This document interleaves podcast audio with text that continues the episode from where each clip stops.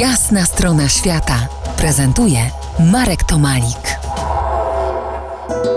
Moim gościem Mikołaj Golachowski, biolog, ekolog i podróżnik, doktor nauk przyrodniczych, zafascynowany krainami mrozu i lodu.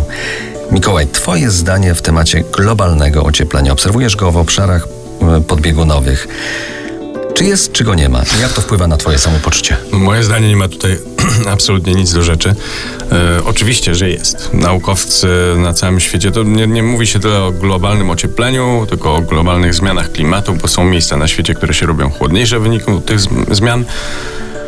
Ale generalnie co do tego nikt rozsądny nie ma żadnych wątpliwości. Wszystkie e, największe autorytety badacze klimatu są zgodni co do tego, że po pierwsze, owszem, klimat nam się zmienia i to e, bardzo szybko i radykalnie, a po drugie jest to zdecydowanie nasza wina dzięki gazom cieplarnia, cieplarnianym i tak dalej, więc... To nie, że planety coś tam się ustawiły Planety inaczej. się swoją drogą ustawiają, ale akurat z tych geofizycznych cykli wynika, że teraz powinniśmy się ochładzać, a i tak się nie ochładzamy, tylko właśnie robi się coraz cieplej. Także, tak jak powiedziałem, moje zdanie nie ma tutaj nic do rzeczy. To, że ja tam jeżdżę od 16 lat yy, i widzę te zmiany, to też one od niczym nie świadczą, bo po prostu wiemy o nich nie z tego, że jakiś facet jeździ tam od 16 lat i sobie patrzy, że lodowiec się cofnął, tylko z odwiertów yy, w lodowcach, które pozwalają pozwalają nam sięgnąć na kilkaset tysięcy lat wstecz.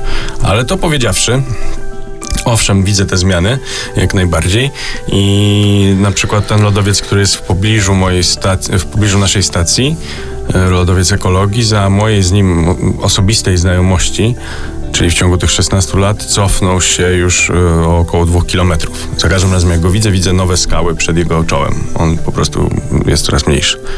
I pewnie tak jakiś czas jeszcze będzie. O, na pewno tak. Akurat rejon właśnie Półwyspu Antarktycznego obok Arktyki to są te dwa miejsca na świecie, które się ocieplają najszybciej.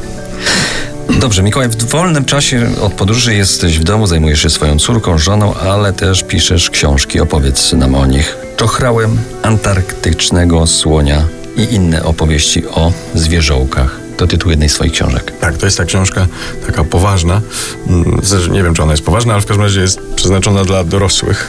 Może nie w takim pornograficznym sensie, tylko e, po prostu są to opowieści związane właśnie z, z biegunami, ale też ogólnie z przyrodą. To jest takie, takie jakby wspomnienia przyrodnika, który jeździ po świecie.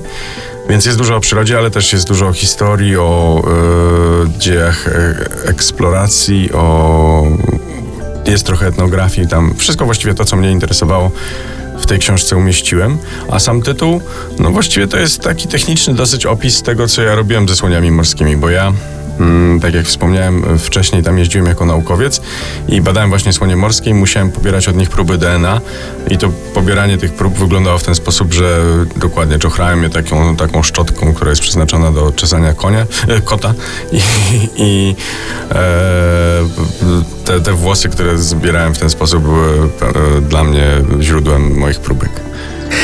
Przypomnę, moim gościem i waszym był Mikołaj Golachowski, biolog, ekolog, podróżnik, doktor nauk przyrodniczych, a my usłyszymy się już za niecały tydzień po jasnej stronie świata. To była jasna strona świata w RMF Classic.